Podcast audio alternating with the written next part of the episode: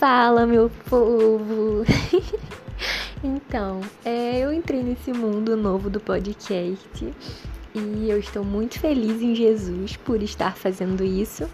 Eu sou uma menina cristã, uma menina que foi mudada por Jesus, transformada e que procura diariamente é, ser moldada pelo caráter de Cristo em todas as estações em que Ele me coloca.